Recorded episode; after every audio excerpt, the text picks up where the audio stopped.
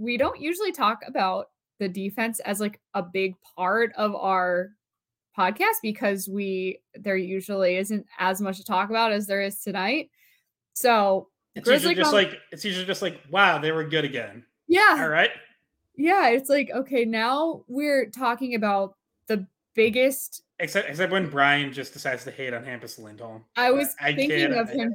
I was thinking of him a lot. I could hear his voice like it's like it was over my shoulder as we were sitting because me and Scott sit next to each other. And, and, by the way, Scott loves that so much. I was singing One Direction to him. Um, that's what makes you beautiful. And he was just like ignoring me completely. But it's like Brian sitting there with us because I can like hear his voice, like, God, bad turnover by Lindholm. Like just like feel like he's he his like mindset somehow has like crept into my own internal thought process. But without going into what Brian's thoughts might have been, we'll we'll wait for him to come in. This was the biggest test the Bruins defense had the entire season. You call up three guys, one being Mason Lohrei, who has not played an NHL game. He had a great preseason, but this is his NHL debut, which is huge for him. Uh, Ian Mitchell being the player that had already been up but had been waived, went down to Providence, come back. And then Parker Wotherspoon, who a lot of people were texting me the day before the game when he got called up. Who is this? Um, I thought played solidly. I I would say that the Wotherspoon Mitchell pair, the best way I could describe it was like adequate. And that's that's what they needed to be. They weren't special. They made some reads that weren't correct, but they also gener Ian Mitchell does have a way of generating offense with his shot. Um, and I thought Wotherspoon didn't look like a defensive liability. And I know those don't sound like really high marks for a, for a D pair, but in the minutes that they had, they weren't a liability. And sometimes when you get you have to call up three defensemen, somebody there is not ready for you know for for that kind of task. Yeah, that they were they were fine for what they had to do. They obviously didn't get a ton of you know Wotherspoon and Mitchell are both under 14 minutes and that's about what you expect. Like that's you know, you don't want to have to rely on those two for a whole whole lot, and the Bruins really didn't have to. Um, they clearly relied on on the top four. If you you know you look at their ice time, Lindholm ends up at twenty nine thirty one. Um, Carlo almost twenty three. Shattenkirk 22 and Lohrei 21 28 in his NHL debut. And uh, you know, Montgomery talked about basically just trusting Lohrei. Like the more he played, the more he stacked good shifts on, on top of each other, the more he felt comfortable just rolling him out there. And you know, down down the stretch on the third period, it really did become like pretty close to just a, a four man rotation where uh, he put Lindholm and Carlo back together to match up against the Matthews line. He felt like the Matthews line had started to win its matchup a little bit too much, so decides to reunite the shutdown pairing. And then Lohrei and Shattenkirk ended up together after Lohrei obviously started the game with Carlo, and thought Lohrei and Shattenkirk looked pretty good together too. Um, obviously, you know, got them at least away from Matthews, but that means they got a lot of Tavares and Nylander. So it's not like that's a whole lot easier. That's still a really good line. Um, but yeah, I mean, Lohrei was was making things happen.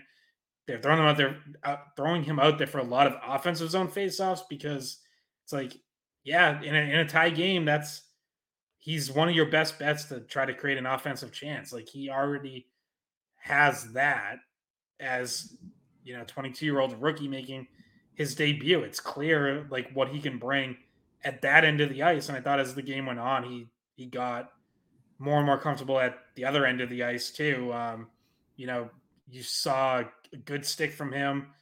Uh, you know, breaking up chances in the D zone. He's got. There weren't a ton of penalties, which was actually great. It was nice to have a Bruins game that wasn't a, a special teams fest for once because a lot of this game was played at five on five and it was really exciting hockey. Like it was it was up and down, lots of chances both ways. Um, but Lohrei did end up he was second among Bruins defensemen in shorthanded time, and part of that is because one of the penalties was on Brandon Carlo, so he's your number one penalty killer and couldn't be out there for that for that uh PK. Um, but yeah, there was like there was one sequence where Lohrei twice broke up Chan. You know, one of the few times you noticed Tyler Bertuzzi. Uh, Lohrei got a stick on Bertuzzi rebound chance that would have been just about a, a wide open net if uh, if Lohrei hadn't gotten a stick in there. And then like seconds later, just straight up stole a puck from Bertuzzi and uh, cleared it cleared it up to Marchand, and that basically killed the end of the penalty. Lohrei is sneaky on offense. All of a sudden, he sneaks down and like he had a point blank chance in the crease, I was like, "Who was that? Oh, what that? How, when did he get down there?" Like all of a sudden, he was just there. He was at the side of the net a few times, and then in overtime, they have him on a shift with uh, Zacha and Pastrnak, and he's just parked in front of the net. Like he's letting Zacha and Pasta like circle the top of the zone, and he's just, literally just park himself there. It was like interesting strategy. You don't want your like Pastrnak isn't the most reliable defensive player to have your defenseman shifted that low. Uh, I was like, that's an interesting strategy, but you know what? It must have been part of it because he does. He's not. He's it's his first game. He's not just going and parking in front of the net in a three on three overtime situation unless Montgomery said go do that. So I don't think that was just like an ad lib on his part. I think that that's what they wanted him to do. Yeah, for sure. It certainly seemed intentional because like as soon as they got into the zone, he he went right there.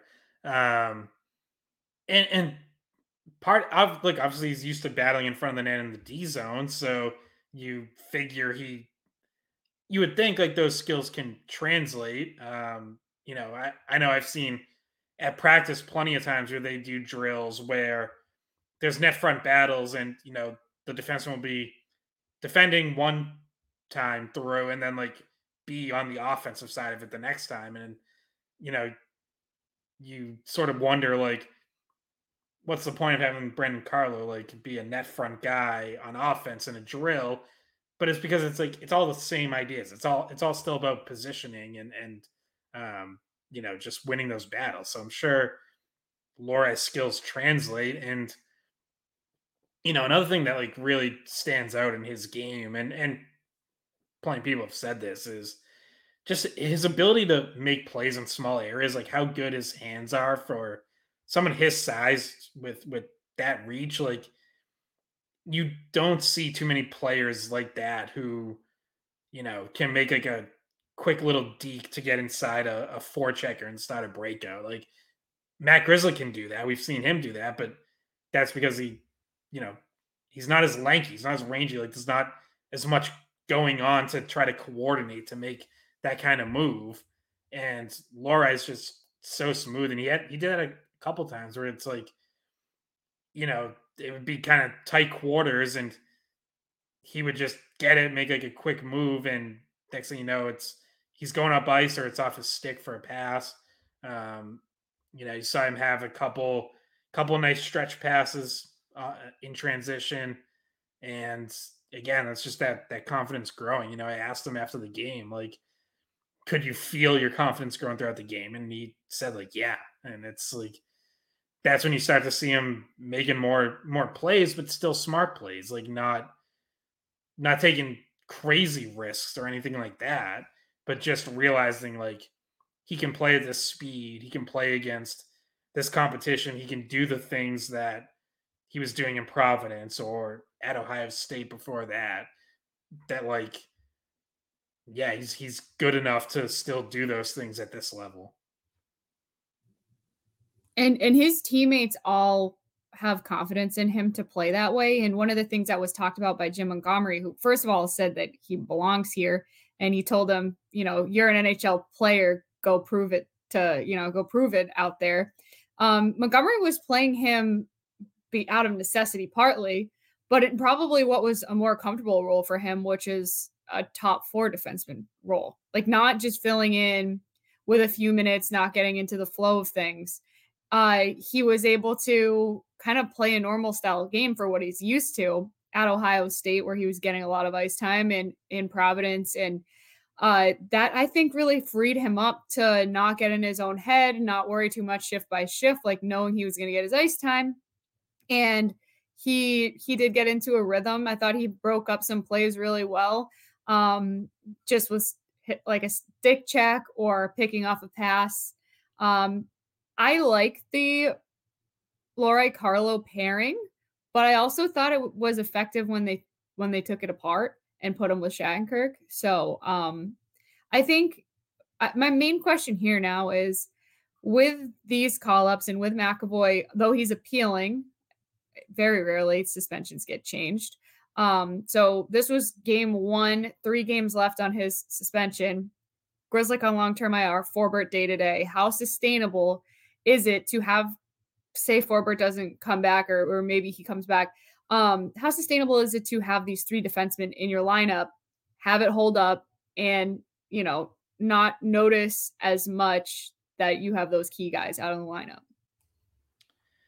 I mean, it held up against the Leafs, and they have one of the most talented offenses in the league. Even even though they haven't really been like Leafs are middle of the pack in scoring right now, so they haven't quite been playing like that. But we know what the talent level is. So, you know, uh, Saturday will be another test. We, you know, Bruins just faced the Red Wings. We talked about how, especially offensively, they've been off to a great start. So that'll be another good test. Dallas is a really good team. Like, yeah, the, they're going to be tested. Um, they might get Forbort back. He's considered day to day, so uh, possible he returns. But um, yeah, I mean, I guess I like I would say I'm still relatively confident in a top four of you know however you want to line it up: Lindholm, Shattenkirk, Lohrei, and Carlo. Like I don't know. I, I think Shattenkirk's been playing pretty well when he's gotten bumped up with, you know, better players. I thought I had mentioned on the last pod, like him and Lindholm together, even in, you know, small amount of ice time, had been good even before tonight. I thought they were solid to start. And then Shattenkirk with Lohrei as the game went on, I thought looked good. So I still think that's a fairly strong top four. And then, yeah, the third pair, like I would have questions if you have to go five games with a Wotherspoon Mitchell third pairing, but you're probably not going to. It might be one more game. It might not be any more games. Like Forbort could be back the next game. So, um, you know, not that Forbort's like a huge difference maker. I think, you know, I've been pretty clear and we've been pretty clear that, like, you know, we're maybe not the biggest Forbort fans in the world, but at least he's, you know, he's an established NHLer and uh, can provide some, um, you know, solid play on that third pairing and obviously on on the penalty kill. Yeah, and and obviously people are probably thinking, what about Jakub Zboril? But we believe that it's a cap situation that he has no. a higher no that they, they have plenty of cap space. I think he's just that far down the depth chart. If if they had wanted him here over Parker Wotherspoon, he he'd be here. So I don't. Okay. It's not well, you know obviously not obviously not a great sign for where he is in, in the Bruins' eyes right now, but um, you know I did I did see he had an assist I think Wednesday night in Providence's game. So I don't know maybe he's starting to turn a corner, but um, yeah, it seems like it's been not maybe not the best start for him down in Providence. And I guess that brings me to the next point, which is maybe if either Mitchell or Wotherspoon struggles, maybe Zboril at some point, depending on how long the overlap is of these three defensive injuries. Um, and not to be overlooked in why this could be sustainable, even though for a lot of teams they don't have the depth to just to sustain that. Um, for say a four game or or so stretch is because they don't have the kind of goaltending that the Bruins have. And Jeremy Swayman had another amazing game in net.